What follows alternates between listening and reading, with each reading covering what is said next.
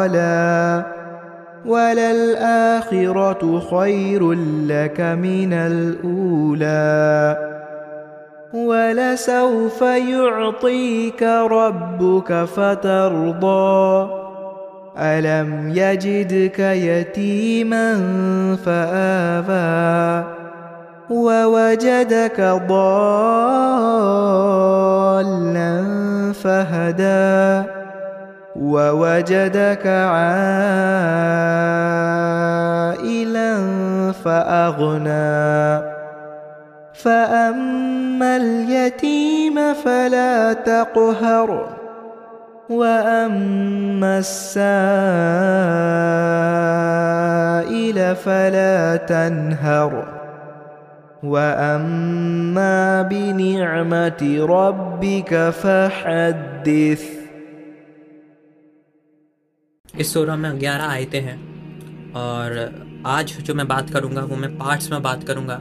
यानी कि सबसे पहले जो शुरू की दो आयतें हैं, उनके बारे में बात करेंगे इकट्ठे फिर अगली तीन के बारे में, फिर अगली तीन, फिर अगली तीन। अक्सर जो हम ये सूरा हैं, वो जब हम एक्सट्रीम सैडनेस में होते हैं या डिस्ट्रेस में होते हैं, हम तब इस सूरत को देखते हैं तो हमें बड़ी होप मिलती है। उसके बारे में भी बात करेंगे और आज इन आयतों को एक डिफरेंट परस्पेक्टिव से देखने की भी कोशिश करेंगे इन शाह दुहा by the morning brightness वल्लैली इज़ा सजा by the night when it covers with darkness यानी कि अल्लाह ताला कसम खाते हैं by the morning brightness सुबह की and by the night वल्लैली इज़ा सजा by the night when it covers with darkness रात जब वो छा जाती है अब जब ये सूरा आप ये पढ़ें ये याद रखें कि ये सूरा रसूलुल्लाह पे नाजिल हो रही है और रसूलुल्लाह भी हमारी तरह इंसान ही थे उन्हें भी गम होता था, उन्हें भी बुरा लगता था। उनके भी ज़िंदगी में अप डाउन्स आते थे।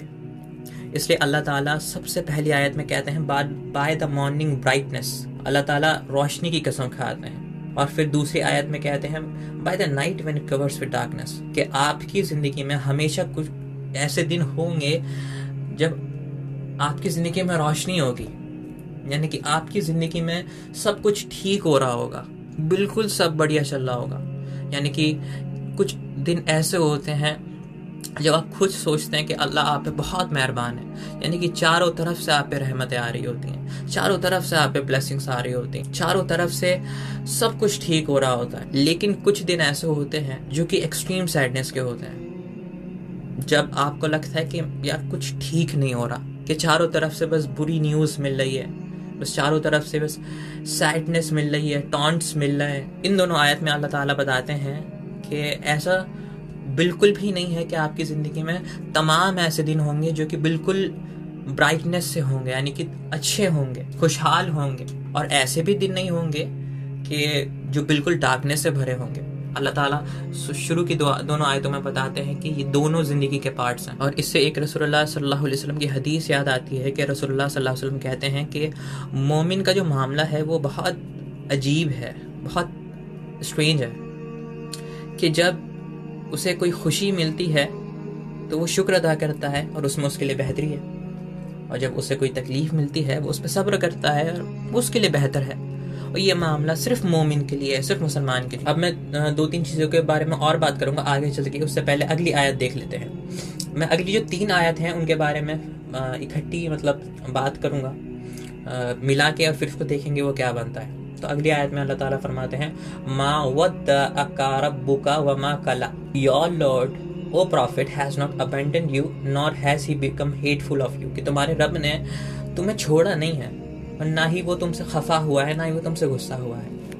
लेकिन कभी कभी हमें लाइफ में ऐसे फ़ेज़ आते हैं जब हम कहते हैं, यार, अल्लाह ताला को हमारी परवाह नहीं है। अल्लाह ताला हमें देख नहीं रहा, अल्लाह ताला हमारी सुन नहीं रहा। मतलब हम बिल्कुल ये कह देते हैं कि अल्लाह ताला हमसे नाराज़ तो नहीं हो गया, शैतान ऐसे बस फसे डालने लगता है कि अल्लाह ताला ने हमें छोड़ तो नहीं दिया। हम नमाजें भी पढ़ रहे होते हैं, हम दुआएँ भी मांग रहे होते हैं। स्टिल दूसरा जो बंदा है जो गुनाह कर रहा होता है, उसके लाइफ में सब बढ़िया चल रहा होता है। उसे सब मिल रहा होता है, वो बिल्कुल खुश होता है। और यहाँ पर अल्लाह से शिकवा करते हैं, अल्लाह मैं तो आपकी इबादत भी करता हूँ, मैं तो नमाजें भी पढ़ता हूँ, मैं तो आपकी बात भी मानता हूँ। फिर ऐसी क्या चीज़ है जो आप मुझे दे नहीं रहे हैं? ये अक्सर हमारे दिल में आता है। यहाँ पे अल्लाह ताला तीन वादे करते हैं। पहला वादा ये करते हैं अल्लाह ताला कि, तुम्हारे रब ने तुम्हें छोड़ा नहीं है, और ना ही वो तुमसे गुस्सा हुआ है। कुरान में आता है ना कि तुम जहाँ भी होते हो, अल्लाह ताला तुम्हारे साथ होता है। और ये हमें कुरान की जितनी भी हमें अम्बिया की स्टोरीज हैं, उसमें देखने को मिलता है।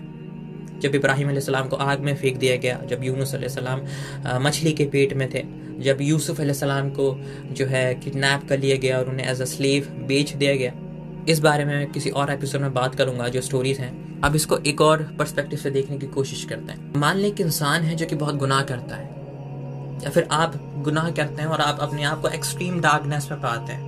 कि आप बिल्कुल उसमें धस चुके हैं और आपको लग रहा है मैं अब इससे बाहर नहीं आ सकता। यानी कि मैं गुनाहों में फंस चुका हूँ, मुझे एडिक्शन हो चुकी है, मैं अब अपने मैं बेटर बन ही नहीं सकता। मैंने अपने आप से जो है उम्मीद खो दी है कि मैं बेटर नहीं पढ़ सकता और अल्लाह ताला ने मुझे लगता है कि मुझे अभी अल्लाह ताला ने अबेंडन कर दिया है और अल्लाह ताला मुझसे गुस्सा है, क्योंकि मैं बहुत गुनागार हूँ और मैं बदल नहीं रहा। इसमें भी अल्लाह ताला अगर हम इस पर्सपेक्टिव से देखें, माँ वद्दा का रब्बू का वामा काला ये मत सोचो। कि तुम्हारे रब ने तुम्हें छोड़ दिया, उसने नहीं छोड़ा। ये भी मत सोचो, वो तुमसे खफा है। कभी कभी हम जब दीन की तरफ़ आते हैं ना तो हमें ऐसे टॉन्ट सुनने को मिलते हैं कि क्या हो गया? तुम तो बड़ी अयाशी करते थे। आज तुम दीन की बात कर रहे हो। तुम तो वो थे जिन्होंने, जो, जिन्होंने हमें सॉन्ग्स सुनाए म्यूज़िक सुनाया। आज तुम ही बात कर रहे हो कि म्यूज़िक हराम है। तुम तो वो थे जो कि स्मोकिंग करते थे। आज तुम हलाल और हराम की बात कर रहे हो। ऐसे टॉन्ट सुनने को मिलते हैं। लेकिन हमेशा याद रखें मावदा का रब्बू का वमा का कि आप, आपके रब ने आपको छोड़ा नहीं है। Nor has he become hateful वो आपसे नफरत भी नहीं करता। वो आपकी कोशिशों को अप्रिशिएट करता है। और अगली आयत पे चलते हैं, वलल आखिरतु खैरुल का मिनल ओला इस आयत के दो ट्रांसलेशन होते हैं। सबसे पहला ट्रांसलेशन होता है and the hereafter is better for you than the first life और दूसरा जो इसका ट्रांसलेशन होता है, वो होता है what is to come is better for you what has gone by पहले ट्रांसलेशन में है कि जो आखिरत है तुम्हारे लिए बेहतर है इस दुनिया से, इस ज़िंदगी से। दूसरे ट्रांसलेशन का मतलब है जो आने वाला है, वो तुम्हारे लिए बेहतर है उससे जो चला गया। जो मैं इस एपिसोड में मैं फोकस जिस चीज़ पे करना चाहता हूँ, वो दूसरे वाले ट्रांसलेशन पे करना चाहता हूँ कि जो आने वाला है, वो बेहतर है तुम्हारे लिए जो चला गया। अगर हम कुरान को ही उठा लें, कुरान में जितने भी अम्बिया की स्टोरीज हैं, कोई भी स्टोरी होपलेस नहीं है दुनिया के हवाले से भी। अगर हम देखें जब याकूब सलाम को खबर मिली, उनके बेटे यूसुफ सलाम को छोड़ गए, उनके भाई उनको किडनैप कर लिया गया तो याकूब अलैहिस्सलाम क्या कहते हैं? कि मैं अपने गम की जो है, वो शिकायत करता हूँ अपने रब से। उन्होंने ये नहीं कहा कि मैं अब, या अपने बेटे यूसुफ से अब मैं जन्नत में ही मिलूँगा।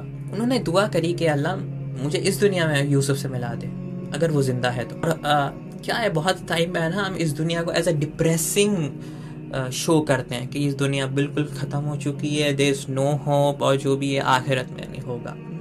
ऐसा नहीं है। अल्लाह ताला ने बिल्कुल एम्फेस करा है कि hereafter is better for you जो इस दुनिया से। लेकिन at the same time Allah Taala ने इस इस ज़िंदगी को पूरा डिप्रेसिंग पूरा होपलेस नहीं बनाया है। इसलिए तो हम कुरान में जो दुआ आती है, रब्बना आती ना फिर दुनिया हसना व फिल आखरती हसना ओके नाजा बनार कि। अल्लाह हमें इस दुनिया में भी बेहतर दे, हमें आखिरत में भी अच्छा दे और हमें कब्र कब्र के हिसाब से बचा। और जो कुरान की वो दूसरी आयत है कि जो भी मर्द और औरत अल्लाह का तकवा रखते हैं, अल्लाह तो अल्लाह उन्हें इस दुनिया में अच्छी ज़िंदगी अता करता है। तो ऐसा तो है नहीं कि अल्लाह ताला बिल्कुल कह रहे हैं कि इस दुनिया को छोड़ दो they no hope for you in this world अब तुम्हें जो मिलेगा वो हेर आफ्टर में मिलेगा। देखिए, जिस भी सिचुएशन से जो भी बंदा गुजर रहा होता है ना, उस वक्त उसे वो चीज़ समझ नहीं आ रही होती है, ये चीज़ हो क्यों रही है? मोस्ट ऑफ़ द टाइम जो हमारी ज़िंदगी में चीज़ें हो रही होती हैं, वो हमारी ही बेटरमेंट के लिए हो रही होती हैं, हमारी ही अच्छे के लिए हो रही होती हैं। और वो हदीस है रसोल्ला वसल्लम की रसोल्ला फरमाते हैं कि अल्लाह ताला कभी भी मोमिन बंदे के लिए कोई फैसला नहीं लेता सिवाय इसके कि उसमें उसके लिए बेहतरी हो। अल्लाह ताला जो भी इंसान अपने मोमिन बंदे के लिए फ़ैसला लेता है, उसमें हंड्रेड परसेंट खैर है। ये जान लें आप। और एंड रिज़ल्ट जो होगा वो उसका, अल्लाह ताला वादा कर रहे हैं वल आखिरतु खैरुल्लका मिनल ऊला। जो आने वाला है, वो बेहतर होगा तुम्हारे लिए। फ़िक्र ना करो। अब अगली आयत में चलते हैं। अल्लाह ताला कहते हैं, वला सौफ योती का रब्बु का फतरजा। And your lord is going to give you and you will be satisfied अब यहाँ पे देखें अल्लाह ताला ने कोई भी स्पेसिफिक चीज़ मेंशन नहीं करी कि अल्लाह ताला वो आपको देंगे और आप जो है वो सेटिस्फाई हो जाएँगे, आप खुश हो जाएँगे। कोई स्पेसिफिक चीज़ मेंशन नहीं करी कि अल्लाह के your lord will give you money and you will be satisfy your lord will give you houses and you will be satisfy your lord will give you this this this and you will be satisfy Allah Taala ने mention नहीं करा। अल्लाह ताला ने क्या mention किया? था सिर्फ़ and your lord is going to give you and you will be satisfied जब हम किसी की सक्सेस को डिफाइन करते हैं, उसकी मटेरियल चीज़ से करते हैं। कि यार इसके पास देखो, बहुत पैसा है, ये बड़ा सक्सेसफुल इंसान है। इसके पास बड़ा घर है, इसके पास अपना फार्म हाउस है, इसके पास ये है, इसके पास वो है। लेकिन अक्सर औकात जिनके पास तमाम ये चीज़ें होती हैं ना, और अल्लाह नहीं होता, आप यकीन रखें, उनको सुकून नहीं होता। उन्हें अपने आप को नम करना पड़ता है ड्रग्स में वीड में, शराब में। क्यों? क्योंकि उन्हें उस सुकून का पता नहीं है जो सुकून इन चीज़ों के बगैर भी मिल सकता है। अल्लाह की यहाँ से। अल्लाह ताला इस आयत में क्या कह रहा है your lord is going to give you तुम्हारा रब तुम्हें देगा। अब ये नहीं बताया क्या देगा, वो कोई भी चीज़ हो सकती है। लेकिन सबसे बड़ी सेटिस्फेक्शन जो है, सबसे बड़ी नेमत जो है, वो हिदायत है। वो अल्लाह है, वो खुद अल्लाह है। इसलिए अपनी दुआओं में अल्लाह को अल्लाह से मांगे कि अल्लाह, मैं तुझे, तेरी मोहब्बत को मांग रहा हूँ, तुझसे बहान अल्लाह और अगर कोई सिचुएशन आपको बेटर बनाती है, ये भी एक बहुत बड़ी नियमत है, जिससे आप सेटिस्फाई हो जाएँगे। क्या पता जो सिचुएशन आप इस वक्त चल रही है, अल्लाह ताला को आपको, आपकी कौन सी स्किल्स को बाहर लाना हो? ऐसे कौन से टैलेंट्स हो आप में जो छिपे हुए हों और कुछ टाइम बाद वो बाहर निकल के आए और यू विल बी अमेज्ड कि यार, ये मेरे अंदर, ये कि मैं कैसे कर सकता हूँ? मैंने इस बारे में कभी सोचा भी नहीं था मेरे अंदर ये हो। अब यहाँ तक जो है ये अल्लाह ताला के तीन वादे हैं। सबसे पहला वादा कि तुम्हारे रब ने तुम्हें छोड़ा नहीं है और ना ही वो तुमसे खफा हुआ है। दूसरा वादा आखिरत तुम्हारे लिए बेहतर है इस दुनिया से, या फिर जो आने वाला वक्त है वो तुम्हारे लिए बेहतर है इस दुनिया से।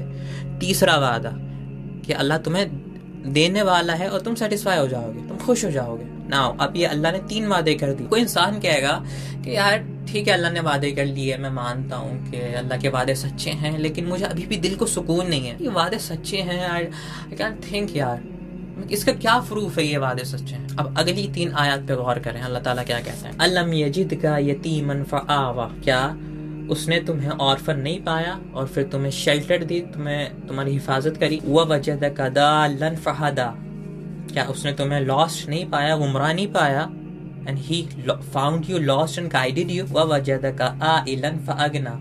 Not he find you needy and then satisfy you need क्या फिर उसने तुम्हें पुअर गरीब नहीं पाया, तुम्हें फिर सेल्फ सुफिशिएंट बनाया? अब यहाँ पे अल्लाह ताला अपनी नेमतों को ज़ाहिर कर रहा है कि क्या अल्लाह ने तुम्हारे लिए ये नहीं करा? क्या अल्लाह ने तुम्हारे लिए ये नहीं करा?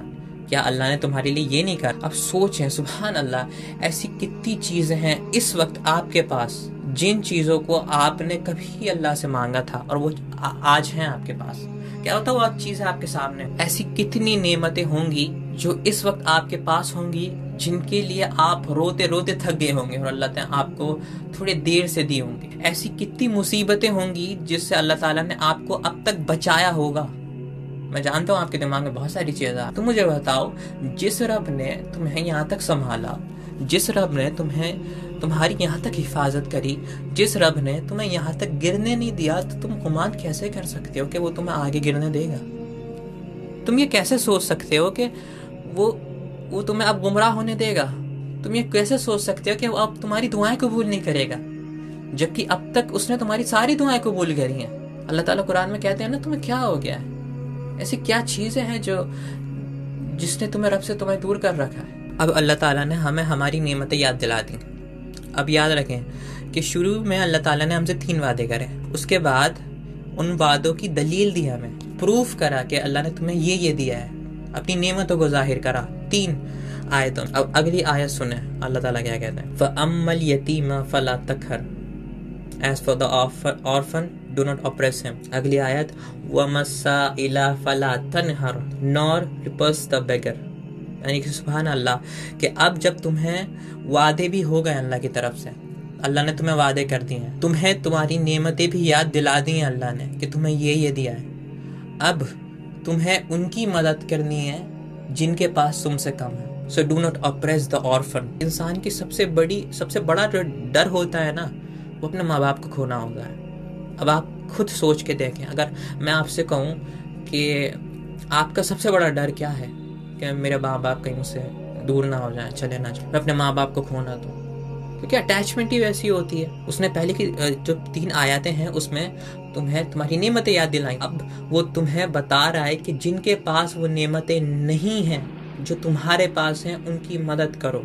उनसे अच्छे से पेश आओ। So do not oppress the orphan वो अम्मसा इला फला तनहर नॉट रिपल्स द बैगर, और बैगर आए, जब कोई मांगने वाला आए, उसको भेजो नहीं।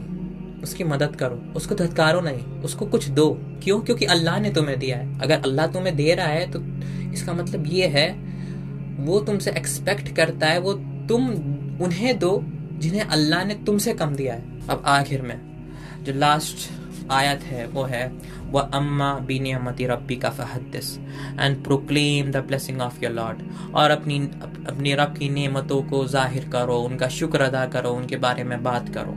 आखिरकार, जब अल्लाह ताला ने तमाम चीज़ें वादे भी कर दिए अल्लाह ताला ने अपनी नेमतें भी याद दिला दी।